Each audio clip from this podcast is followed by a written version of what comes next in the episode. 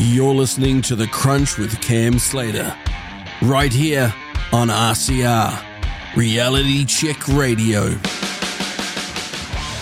Gilda Kirkpatrick is an Iranian born New Zealand author, creative director, and television personality. She starred as a main housewife on The Real Housewives of Auckland, which aired on Bravo.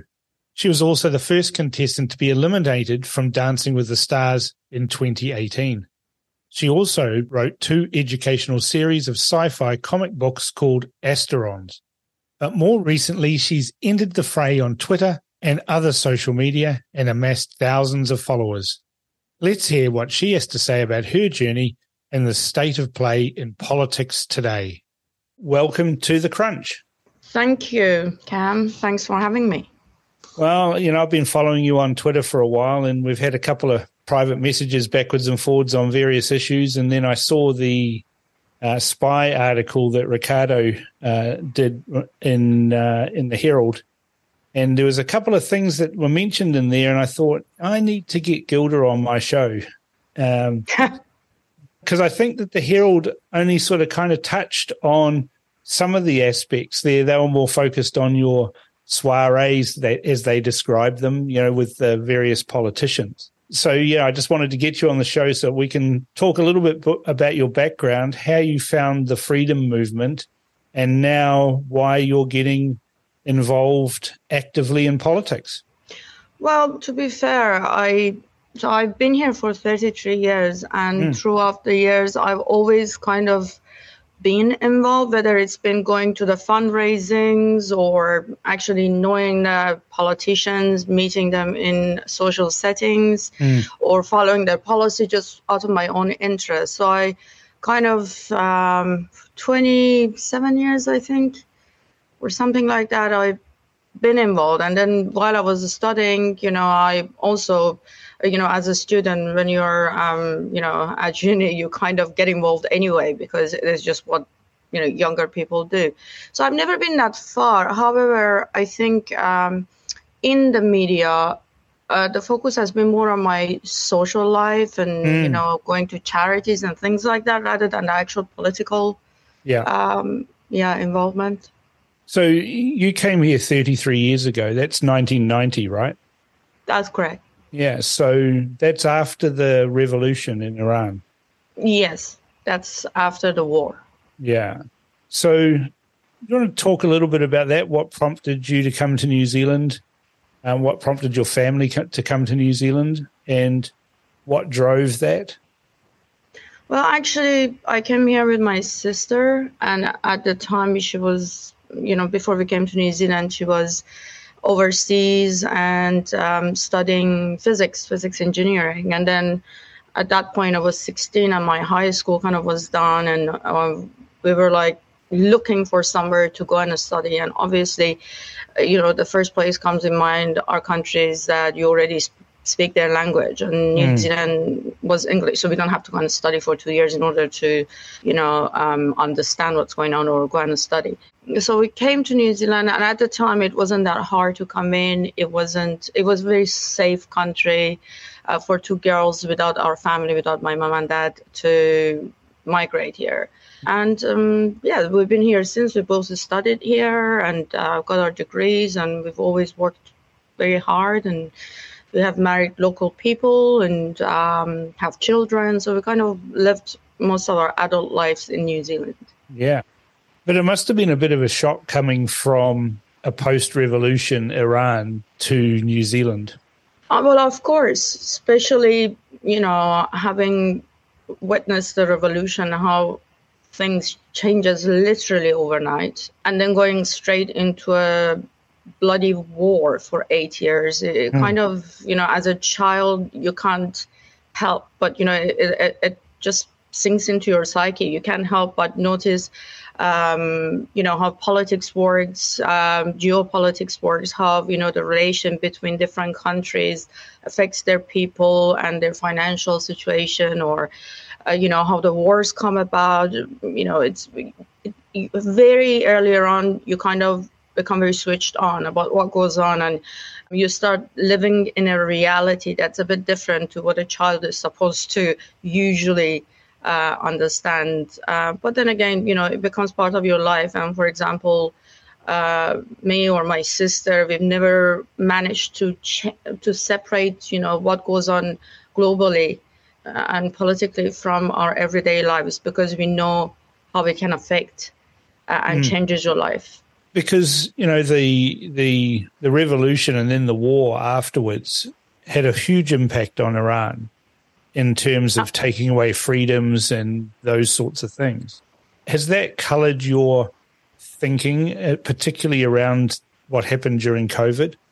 Yeah, absolutely. You know, um, they say once bitten, twice shy. Once you've gone through that um, um, sort of change uh, and you've experienced it, uh, how hope, hopeless it is to have other people make all your decisions for you, and you're basically this zombie that has to go through these mm, motions of living without having having any choice. So it's kind of um, it, it worries you all the time, but even more so when you have children, even more so when once you've um, left the country that you love and your own land and you know your family and migrate somewhere else for a better life, for a life that you can have choices, that you can have a say, that you can vote and choose your future um, or even participate. It might not happen that you go and vote, but at least you know that you can participate. You have that freedom. To me, um, especially now that I have uh, two children here, uh, it's extremely important. And to see that those freedoms and rights and all that kind of get jumbled away and um, for the greater good, uh, it, it, concerns me because I already know and I lived under that situation where you know, it was about the Islamic world. It was mm-hmm. about the expansion of Shia Islam. It was about, you know, control over certain countries in Middle East. It was about yeah. control of power. And then, you know, they use that as an excuse and they take your very basic freedom as a human being away.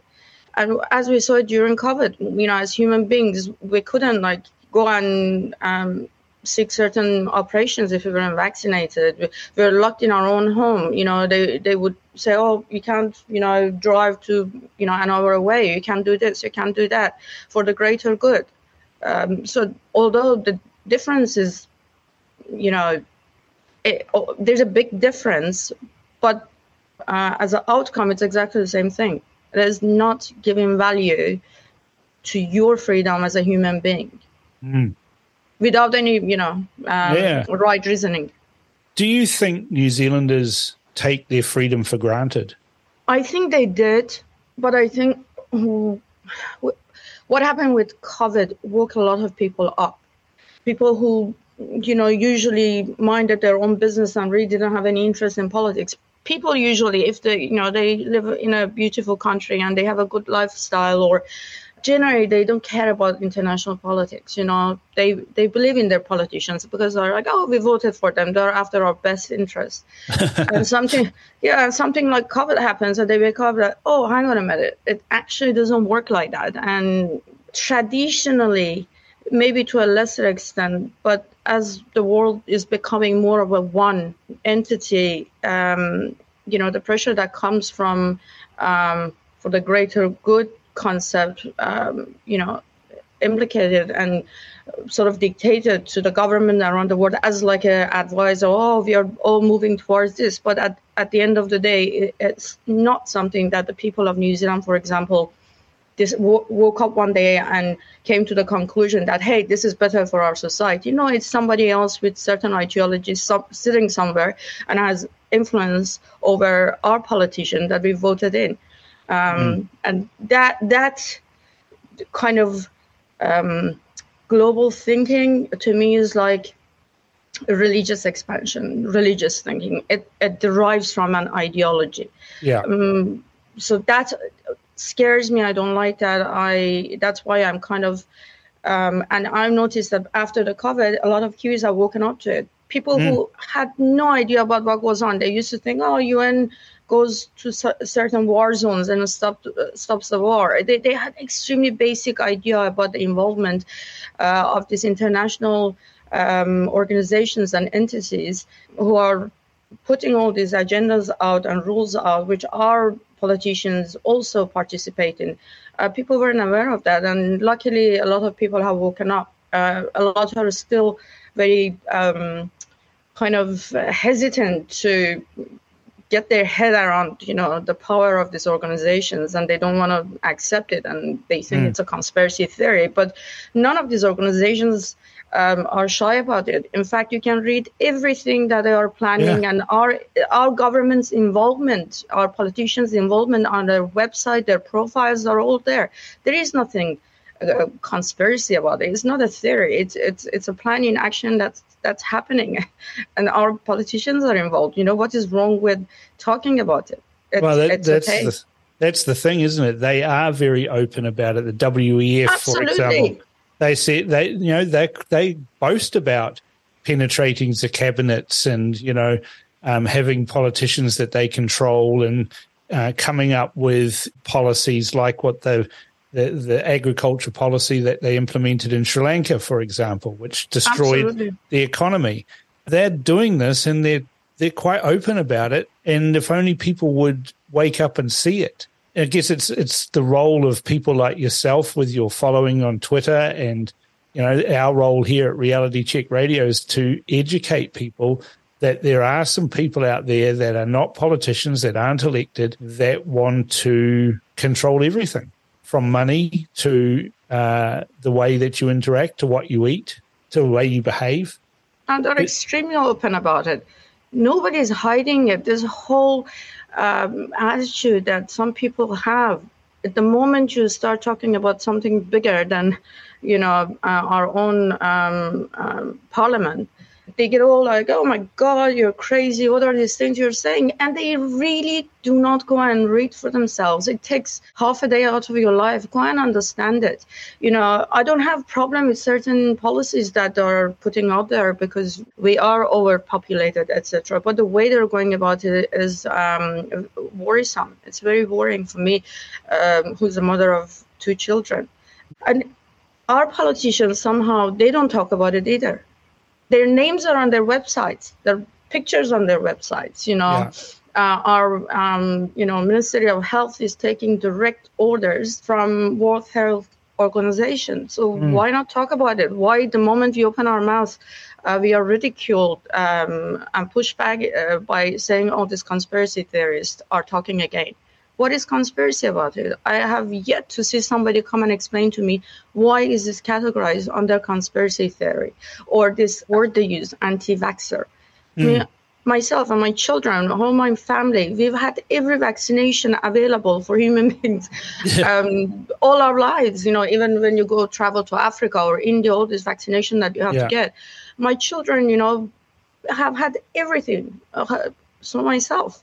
But one refusal for something that we were unsure about because it kind of came out a bit too quick and mm. you know we didn't even know really about the uh, nature of this disease. And what we were hearing from these experts who got prizes all their lives they've got doctorates and professors and they've written all these you know uh, medical journals. They are they were telling us that hey hang on a minute.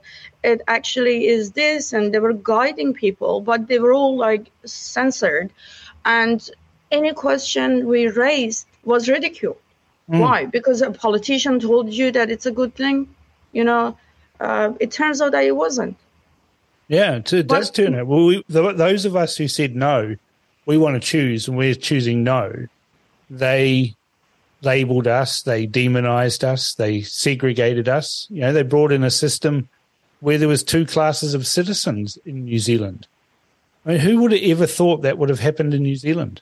Yeah, it, it is just the things they did get away with. Still, till you know, I'm baffled.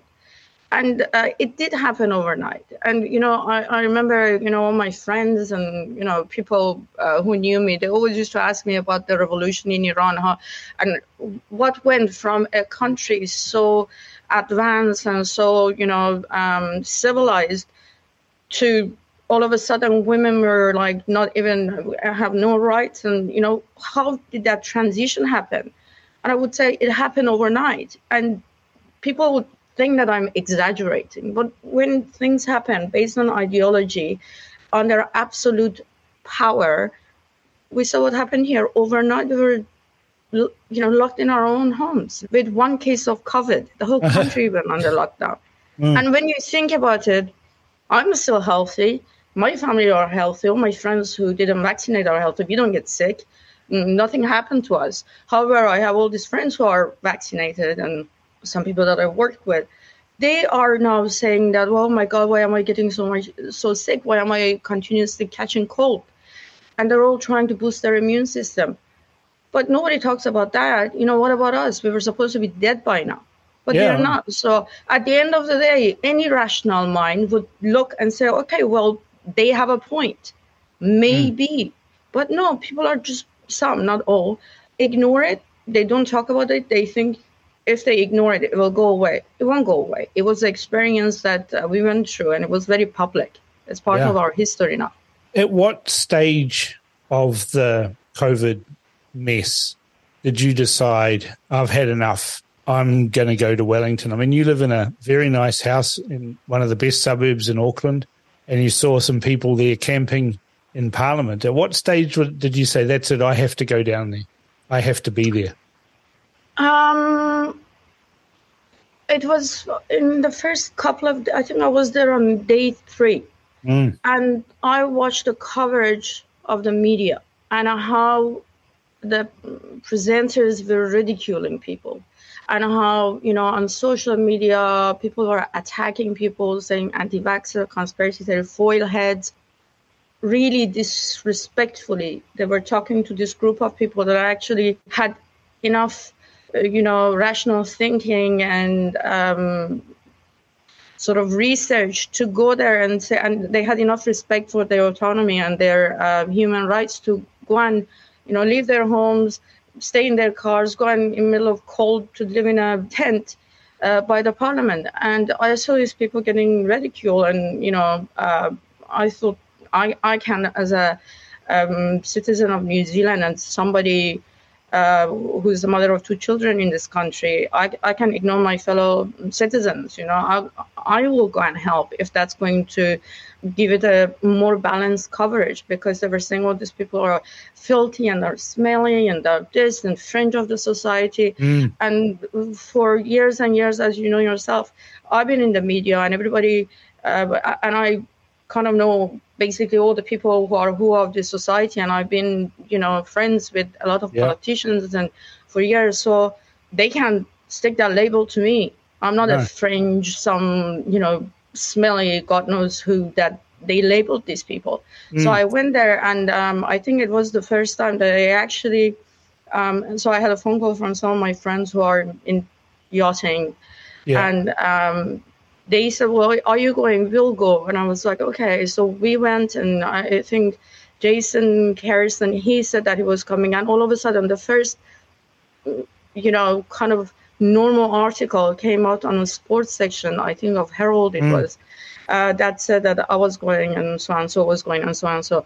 And then I, once I was there, Heather du Plessis-Allen gave me an interview on the radio. Yeah. And so it, I kind of felt that um, and people were making fun. Oh, is Gilda gone there? Has she got a box? Has she got a limousine? Has she got this and that? That's fine. You can talk about it and have fun on my expense. But at the end of the day, uh, I felt that I gave it a little bit of exposure and took away that sort of taboo that was attached. And people were like, I had a whole bunch of people from Auckland who are very well connected, super wealthy, super well educated. They all came down after mm. I went there. They didn't stay for the whole three weeks, but they came for two days, mm, three days, one day. You know, at least they yeah. showed face. So yeah, and I, I, think the treatment of people during that time uh, in Wellington it was despicable, um, and you know, I would hate to see that again happening. Yeah, I was watching you know, live streaming. I was watching Chantelle Baker and other people live streaming and I was getting angrier and angrier and angrier that our media were working hand in glove, lockstep with the government. They were standing up there beside the politicians in parliament buildings and not going and talking to the protesters. I mean, every other protest that's there, whether it's Greenpeace or school kids, you know, doing whatever, the politicians come out and talk to them and they are willing to meet with them. They cover them. They get a spokesperson on the television. You know, they do all of those sorts of things. And what we saw here was an unwillingness of the media and the politicians in the parliament to go and talk to some people who had genuine grievances. And it angered me. And so, you know, what, actually, one of your neighbors uh, is a mate of mine, and he said, Well, I've got a plane. Let's go down to Wellington. And so we all piled into his plane, and we had another guy with a plane. There's a whole lot of us. We flew down to Wellington. A friend picked us up at Paraparaumu Airport and drove us to the protest. And yeah, we stayed there for three days. And what I found when I got there is that it was nothing like the media had claimed. There wasn't filthy, dirty people. People were, you know, organized. Um, there wasn't any rubbish. The, people were being nice to each other. It wasn't a rowdy, horrible protest with lots of, you know, white supremacists and angry, violent people. It was ordinary Kiwis who were frustrated. I mean, I mean, you saw it yourself. It was the most diverse uh, community.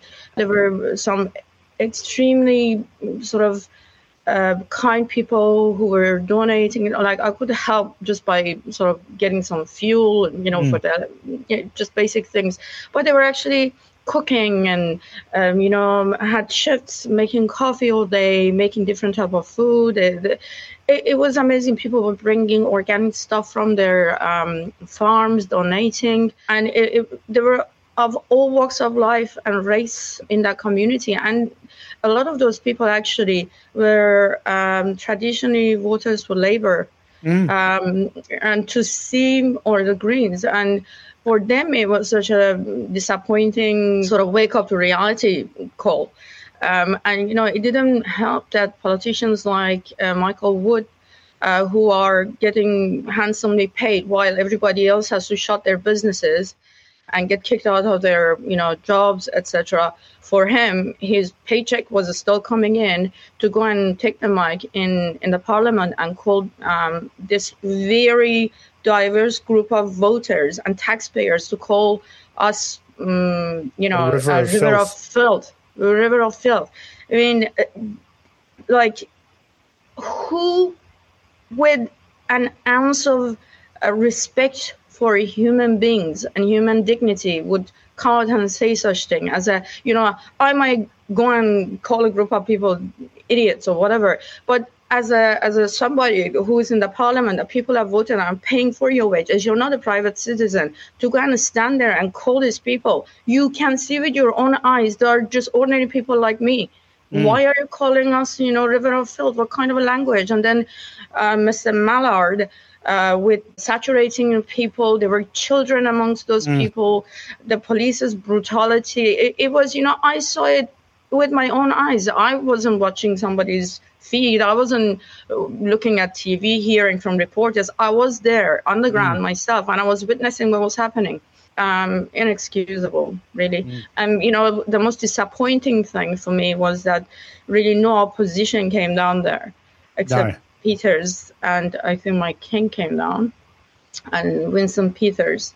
And then I think David Seymour kind of came. He didn't come in inside, but uh, he came, he was down there talking to some you know shop owners or cafe yeah. owners. Yeah. And he got attacked and like um, by the media that how dare you go down there and talk to this? It's like what is wrong with us? We don't have leprosy. We are, you know, um, not contagious. We are a healthy group of people. We all pay taxes. We are, you know, voters. Mm. What have we done for us to, you know, be so judgmental about us? You know, um, it, it, was like I lost my respect a lot um, to um, a lot of media personalities, about a, a, lot of journalists that were twisting the facts and truth, and um, the manipulation that I saw myself and I worked it out. And I, at the time, I put it online that they, they were manipulating um, Twitter, you know, a lot of bot mm. accounts that, yeah.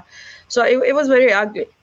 I'm yeah. glad that um, it's over, but at the same time, I, I don't feel like it's been properly addressed by the oppositions or uh, people in charge like um, you know uh, Chris Hipkins and mm. um, Ashley, um, you know Bloomfield, yeah, yeah Bloomfield. Um, so I, I so have you seen River of Freedom, the film that's just been uh, released?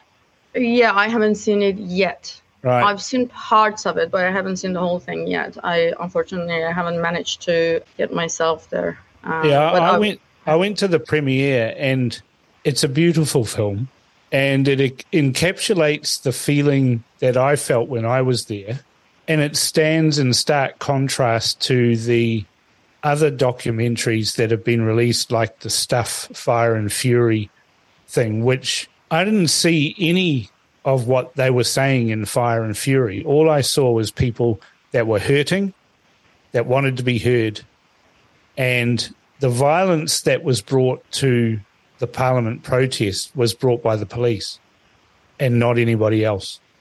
Yes, correct. Yeah. Has that yeah. scarred you to the point where you feel that you need to be engaged and get some of these politicians around to your house so that we can understand why they did certain things or to hold them to account? Because, I mean, you've had David Seymour at your house, you've had Winston Peters, you've had Simon O'Connor. Uh, Winston Peters obviously wasn't one of those who refused to talk, he was one who did. Tell us about those meetings you've had at your house and what you've discovered by having them there. Well, I had Matt Kings too, mm. um, very early on in the year.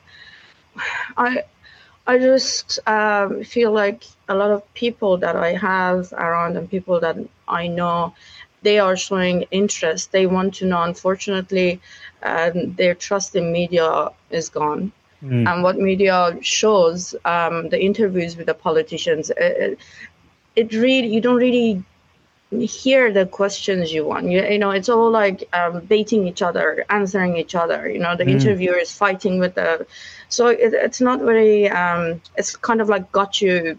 Journalism, yeah, got you yeah. journalism, yeah. Yeah, it's a sensational got you journalism that mm, gives them some headline that will get some clicks, etc. So each time I invited about 150 to 170 people, and from all walks of life. I mean. Um, they aren't like people think oh by association gilda's friends are all very privileged and wealthy I, absolutely i'm one of those people that um, you know i have friends who are beneficiaries i have i've got a very big variety of friends because i don't really mm. care you know what's what am i going to get uh, you know from my wealthy friends for example it's more of a character of a person that i'm attracted to or yeah. a person that i can conversations with and uh, you know about meaningful things rather than just stupid superficial stuff so they were the people that um, were more confused on these oppositions. I mean, we've had Labour and Green uh, at the helm, so they don't really need a coverage from my perspective. They, yeah. they have had every opportunity out there, uh, but you know, it is very different when you meet a politician in person and you ask your concern and question, and you get to watch how they answer it.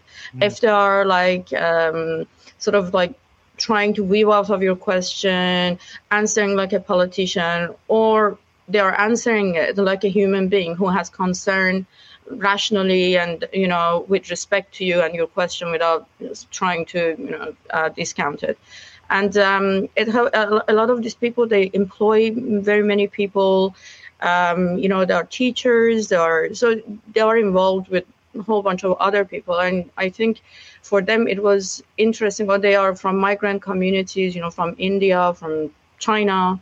So for them i think um, it was really um, sort of a great opportunity to uh, attend to and uh, voice their concerns. I wasn't promoting any of these politicians. No, you're just uh, facilitating a, a absolutely, discussion. Absolutely, because it is crucial to not go and be lazy and just vote because you've traditionally done so or because you've seen something on the media. No, go and answer yourself mm. and figure out and have a meet and greet and get to know this person or character, see how they are responding to you. Are they respecting you? Are they just treating you like a, you know, idiot? Um, I'm, you know, all my guests, they really appreciate it. And there were different groups of people, some kind of cross, but mostly different. Um, and I think it was very important for them. And it was really good to see um, politicians not standing on a podium, just talk and say mm-hmm. whatever they want, that they practiced. Uh, it was good to not see politicians being hassled for you know got you moment by journalists it was very genuine one-on-one concerned citizen talking to their politicians who are you know um, wanting their vote i, I think it, it, worked it was um, for both you know it was great and, a lot of people came back and gave me feedback on what they thought or um, you know uh, how they perceived it. And it helped people to be more informed. And when they're going to vote to vote informed. If they didn't like this certain group of people that came and talked in my house you know the opposition right party for example center right then if you're voting labor then vote informed knowing mm. who you're voting for. Absolutely. And and so what was the impression you got? Let's just go through them. You've had Matt King. What was your impression of Matt King and how he engaged with with the people at your house? Um, I I really like Matt. I think um, he was he was being very genuine. He was being honest. He had he was down at the um, at the protest. protest yeah, yeah. Um, I feel like he's one of those guys who's not afraid to you know talk about his opinions and he, he's not playing a political game you know he's not playing political games. Um, so i, I like that it was genuine. Um, he had a lot of good stuff to talk about in regards to the farmers and you know the rural new zealand. It was yeah. really good. And then we had um, david who um, david seymour yep. yes david seymour from ACT was an old friend of mine really good. He he talked more about the co-governance and you know, and people people had different questions for him. Some he was comfortable to answer, some he didn't want to answer or address. Really, he was um, not too comfortable to get involved with uh, certain questions. Um, Winston Peters was very frank. He came very well prepared and well, sort of. Uh, we had some people in the crowd who are voters of Green or say Labour, mm. uh, and they were asking some hard questions. And he had all facts and figure in a file he brought with him, so he was very well prepared. And I think people liked how frank he was. Now there are people who say, "Oh, that's his job, and he's been in politics for a long time, and he knows what to say." Um, correct, but I listened to him, and I had my questions. People had their questions, and I didn't find anything to doubt him even for a second. But that's mm my right as a person. Maybe you yeah. don't like his policies or you know the way he's approaching things. But and then we had Simon O'Connor, who was amazing. He came with um, five of uh, the um, candidates for national in different area like Mangere, like different areas. Yeah. Um, there were um, amazing women extremely inspiring. Uh, one of them had five kids, uh, had three, um, you know, degrees came from a migrant family. You know, 11 of them slept in the same room, mm. uh, house. Um, they, they all had very amazing, genuine, interesting stories. We had a lovely lady, she was Maori, and she was wonderful. Like her journey also um, was inspiring. Really good group of, uh, one lady was um, Chinese and you know, all of them had these amazing stories of struggle and extremely high achievers. All kind of had children except one. Uh, she was the youngest.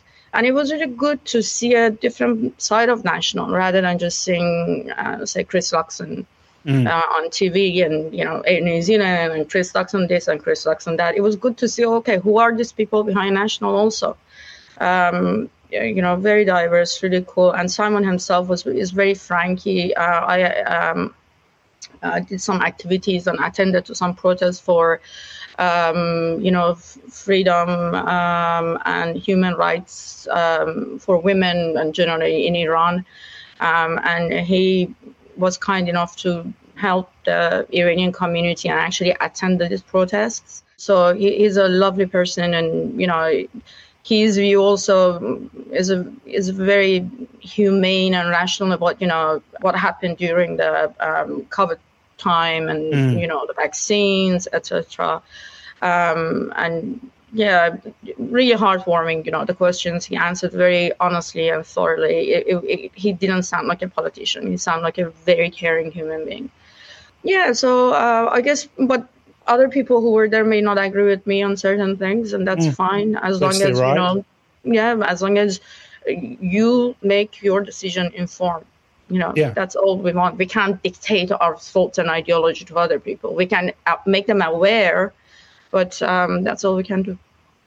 It's interesting too that the things you've just said about Simon O'Connor because the ACT Party is standing Brooke Van Velden in the electorate against Simon O'Connor, and it's your electorate. Yeah. He's your MP. Yeah, and and the ACT Party and the media have painted Simon O'Connor as some sort of religious weirdo uh, who's anti-women. But your comments suggest that he's got a deeper kind of compassion and will stand up for rights and freedoms, particularly for women, which is in com- complete opposite of what A, the ACT Party is saying, and B, what the media are saying. Again, um, that's why in the first place I had these gatherings because what comes out of media or on the platforms of, you know, this politician who go on TV or whatever, it's not necessarily what you experience in reality with with uh, these candidates and these people. And Simon is a great example.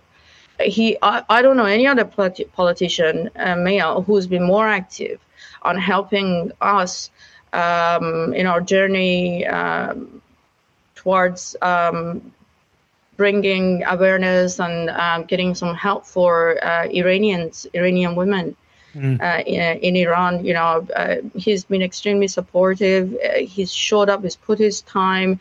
Very, very respectful. I've never ever experienced anything from him to you know give me that impression that he's not other you know um, or he's got anything against women and mm. all the candidates that uh, he came with they were all women and you know they had a lot of respect for him so yeah, yeah.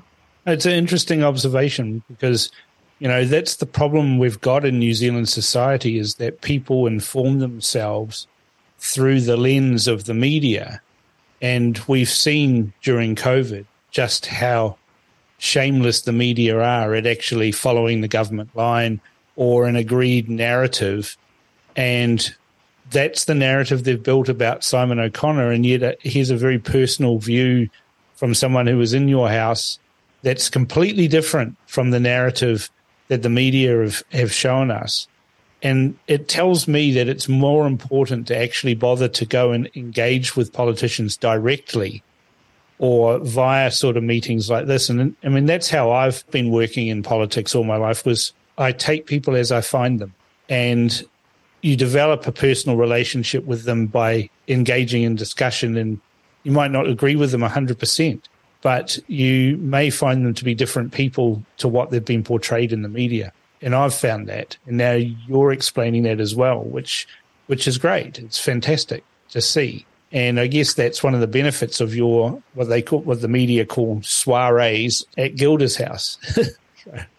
Well, you know, um, to it, I know it sounded a lot of people like, "What is this? Why are they calling you this?"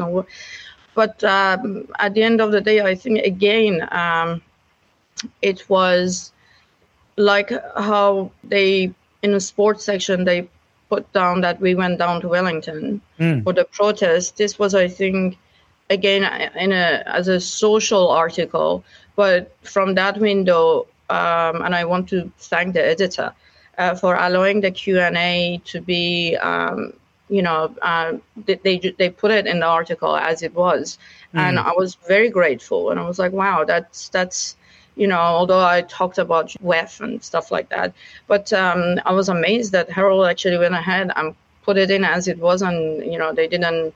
Um, I, I thought discounting all the funny, like you know, little digs and the house price and, and stuff like that.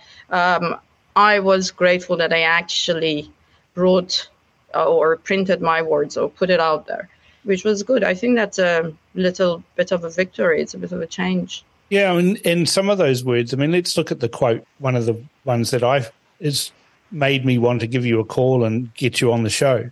You said that you wanted to see the maintenance of personal freedom of speech, autonomy and respect for human rights and equality, clear positioning of political parties on co governance, and a comprehensive agenda on our education curriculum within schools. Yes. I think that, these are. Yeah. yeah, no, no, go ahead. It's it, you know that's a quite a broad range of things, but the first thing that you said was personal freedom of speech and autonomy. It, it is important, especially you know like um, Kiwis again. They don't know how lucky they are. When you look at New Zealand, we are in an environment, we are in a type of country where we can actually approach our um, um, politicians. We can go to this gathering. We can invite them to our houses and have this one-on-one personal connection with them and ask our, you know, address our concerns. But when you look at a country like Iran or you look at Mexico, oh, these big countries, you know, politicians are surrounded by guards and nobody can go near them. They, are never in, you know, sort of um, smaller settings. You know, they're, they are just untouchables. But in New Zealand, it's not like that. And not to take advantage of this freedom and this opportunity that we have is really our loss if you don't, you know, go hard and get there. At the end of the day, if you have a business, you want to employ people. If you, you know, you go and meet them, you meet your, you know, child's teacher, you meet people you know we want to employ or give our lives to or trust or you know we meet them in person and get to know them and but, but why is it so different? These politicians are in charge of our lives. They are there to represent us. They are the public servants. We should be able to, you know, not make a big deal of, um, oh my God, why do you invite them to your house? And like, uh, that's ridiculous. So why? Why is it ridiculous? It, it is our right to practice it. Mm. We should take advantage of, uh, of our freedom. Every single person in this country matters, you know, regardless of their religion, uh, their race, their background, everybody's opinion and you know power matters. If they can vote, they can make a decision um, for the rest of us. So um, yeah, I really encourage people to be less shy about um, politicians and get involved with them a bit more personally. I mean, that's what I've always done. And I was encouraged by that, not by my father being involved in politics, but by my mother she would say to me, just talk to these people. Um, and by talking to people, you can find common ground. And I think that's one of the things that's been lacking in New Zealand society for quite some time with this polarization and, you know, segregation that and and racism that's just very nasty. We've forgotten how to talk to people.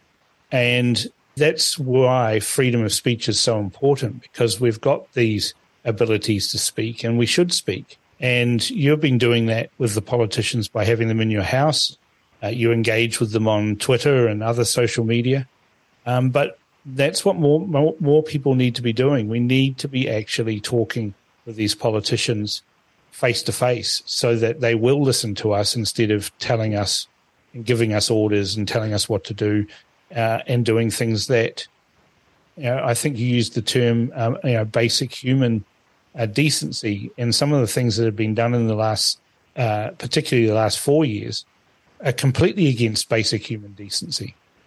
Yeah, I I I think um, you know one of the things that got me really you know kind of I was so disappointed and I was shocked by hearing it was that you know I, I remember we had I remember there was like a protest. It was a Black Lives Matter protest. Mm. Black Lives Matter.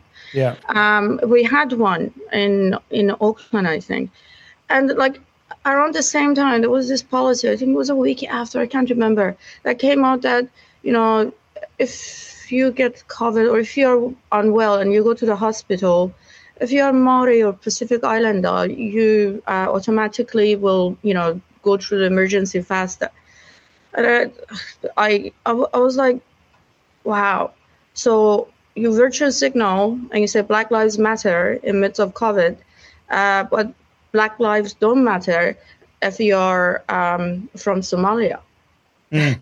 if you're from Ethiopia, that doesn't matter anymore, right? Because yeah. if your child is sick or your grandmother is sick and they go to hospital, they won't fall into the category of Pacific Island or Maori. So what kind of a virtue signaling is it?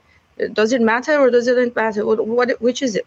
You know, don't give that thing and then go and preach the other thing. Or you know, your actions and behavior uh, should um, kind of go hand to hand with your words if you are politicians. Um, but yeah, that was you know, especially as an immigrant, you know, when I look sometimes, I just feel so disturbed by how you know certain conversations uh, continuously is revolving about, around race. Mm. Why? Why? We for years we've educated our children, we've you know educated our societies that race doesn't matter. It doesn't matter what color you are. It doesn't matter you know what country you are. We are all equal human beings. We all have rights as human beings. We're expected to uh, be heard, etc., etc. And then all of a sudden, the whole conversation is gone to race again. You know, mm. it's like paddling backward. Why paddling backward? Why are we doing this? Um, which is disturbing again, especially as um, sort of um, an immigrant who wasn't a colonizer. you know, why why are you in midst of this? You know, getting overlooked. Yeah, the but, funny thing, uh, the funny thing is, Gilda, is you call yourself an immigrant, but your beliefs about human rights and getting along with everybody and all that's the way New Zealand used to be. And you're calling yourself an immigrant, but you're actually more Kiwi than most Kiwis are. Yeah, but I think I do that by default because every time I open my mouth, people say, you know, like especially online, go back to Iran, and you know, foreigners don't tell us what to do, etc. Although, like some of those people probably weren't born when I came here, um, you know, and I've always studied hard. I worked hard, paid my taxes, employed people. You know, I've always done the right thing in my head as a responsible citizen. You know, I never um, ever infringed on you know um, other people's rights. And people have this thing: oh, you married somebody rich, and you're you know uh, you don't know anything about anything, and you know what qualifies you, and uh, you drive a nice car, which is ridiculous because how is that a measure of anything? No, I, I, I'm not I'm not putting any burden on you as a taxpayer, am I? No, I'm contributing. I'm helping the, the wheel of economy in this country. Mm. You know, I'm employing people. If anything, um, you should you shouldn't be criticizing me. What have I taken away from other people? But you know, we help charities or do the why is none of that in people's view a, a good thing? But you know, they criticize you for it. So what do you want me to do? Be I don't know a gang member? Would I you think, respect me more? I, I think they just want you to shut up. I think they just they just don't like that your opinions, and it would be best if you just shut up. I mean, that's what happened to me. You know, um, we've both gone through similar things, and if they don't like what you're saying, and they can't challenge you with logic or rational thought or or a cogent argument, then they just tell you to shut up. And it's unedifying, it's unpleasant. Um, but people like yourself keep on speaking because if you stop speaking, they win. So it's mm. better to keep speaking. Yeah, I'm. I'm not. It, it doesn't bother me the comments, but um, it's um, it's interesting though when you think about it. You know, everything that I'm saying is because I care for my fellow citizens and I care for this country and um, you know the future of it. I know I have a lot of kind of wealthy friends who actually don't care. They're six months overseas and you know they don't get involved. They're like, oh whatever, let them be. Um, but yeah, I can't do that because to me, it is one of the most important you know duties a human being can have, a decent human being can have to mm. care about uh, the community and fellow citizens, um, regardless of religion and ideology. It's you know our basic rights. Yeah, that's yeah. what it comes down to: basic human rights and decency. And uh, for too long, it, um, our major political parties have have not shown us that, and that's why we're seeing a rise of some of these smaller parties that are there that are actually practicing what they preach. And um, you know, this election, hopefully some of them will get into the parliament and we can have a bit of a change. I, I certainly think we're going to see a change of government, absolutely. But what that looks like is up to the voters. And that's where your comment earlier, uh, when you said inform yourself, get yourself some knowledge about these politicians, choose someone that reflects your values uh, or as close to your values as you can get. And, and make sure you vote because if you don't vote, you really have got no right to complain. Mm. You're absolutely correct. And I hope and I wish that we see more people kind of stop looking at, at this as like a rugby game. You know, mm. it's this team versus that team. Oh, I'm in this team. I'm in that team. Or you know, like um, uh, one of these programs on TV that people are so used to the format of you know voting for people, mm. um, because it's definitely not that. It, everybody who's out there, you know, whether they're Green Party voters or Labour, majority wants you know they have good intentions somewhere. We all want the same thing. It's just how we do it. Yeah but you know step into reality and check it out and see exactly where these promises are made. Are they going to be deliverable deliverable? Are they going to stick by them?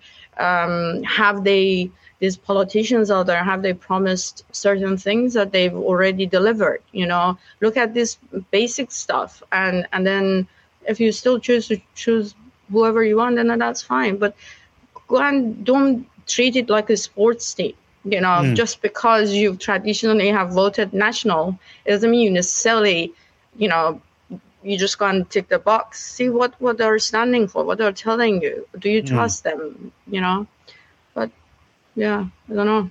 Hopefully, people make the right decisions and we'll have a better diverse group of people in power who um, actually care about our individualities and our rights and also about our country. We don't want mm. what happened in Sri Lanka to happen here. I always say, you know, we have um, we're a country of five million people uh, in two isolated islands in the middle of Pacific Ocean, and we are exporting meat, feeding. You know, it's like the kitchen of the mm. world almost. And, and then I, I go to Indonesia, and I'm like 120 million people or whatever. Um, India, the population is over a billion. Yeah. Yeah. Um, and and you know, not only, for example, India announces and says, "Hey, uh, we are actually dropping our environmental measures and we are going to use more coal," right? And then what what exactly are we doing as a five million people to put our farmers in jeopardy, put the economy of our country for an ideology with five million people across just two oceans, I mean, two islands. Mm. We are not even like collectively, we are not even one neighborhood in uh, India mm. or China or Indonesia mm. uh, or Iran. You know, 85 million people in Iran. Tehran, the city I come from, it's got about 18 million people to 20 million transitory. You know, it changes. Yeah, yeah. So, you know, they're not making any measures why should we put people in our country who are feeding the world out of you know their uh, livelihood and inflict so much um, uncertainty and mm, you know worry and pain and poverty because our politicians want to jet off to Davos and be like, "Oh, good job, you know, you listen to us." Well, why?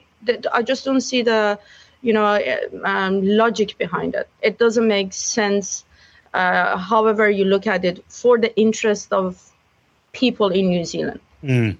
Um, I think look after our people and interest of our people first. When you're in a position where uh, you know there is no poverty, we don't have homeless, the children are taken care of, um, families have jobs, we don't have our youth going and using drugs and ram raiding. Once we fix that, then let's talk about the global issues. Mm. Not right now. We can't even fix our own society, and we're worried about the global uh, issues. I, I, I don't understand it. Yeah, we can't fix up. If we can't fix potholes, how can we fix global issues? Exactly. There you are. Yeah, and and I think that's probably about where we should leave this on those positive notes um, about voting and freedoms and all that. And, and uh, look, Gilda, I appreciate your time today, and uh, I think that the reality check radio listeners will appreciate seeing a little bit about who the real Gilda Kirkpatrick is. Hi, Cam. Thank you so much uh, for giving me this opportunity and, um, you know, uh, giving me time to express my. Although what I'm saying is most people are aware about it, they know about it. Um, however, some people are a bit shy. Uh, they're worried about their jobs. They're worried about what their fellow, you know, colleagues, etc., might think of them. But I think none of this is made up. The, the, everything that I'm saying is actually in practice, it is happening right in front of our eyes. We've experienced it. The information is out there. All we need to do is people to just take a bit more responsibility and educate themselves and be informed because this election, I think, is a game changer. Yeah, game changer. It is very important and five weeks to go and only two weeks to go till voting starts. So it's very important that people are involved and uh, informed, and that's the reason why I have people like you on my show. So thank uh, you one, so much, Cam. Thank you. What an amazing woman coming from Iran and building a life in New Zealand. She has a world perspective about the importance of freedoms and cherishing and protecting those freedoms that only a person who has experienced totalitarianism for themselves has. Let's hope we hear more from Gilda don't forget to send comments on Gilda's interview to inbox at realitycheck.radio or text to 2057. This is The Crunch with Cam Slater. Conversations with a side of controversy right here on RCR.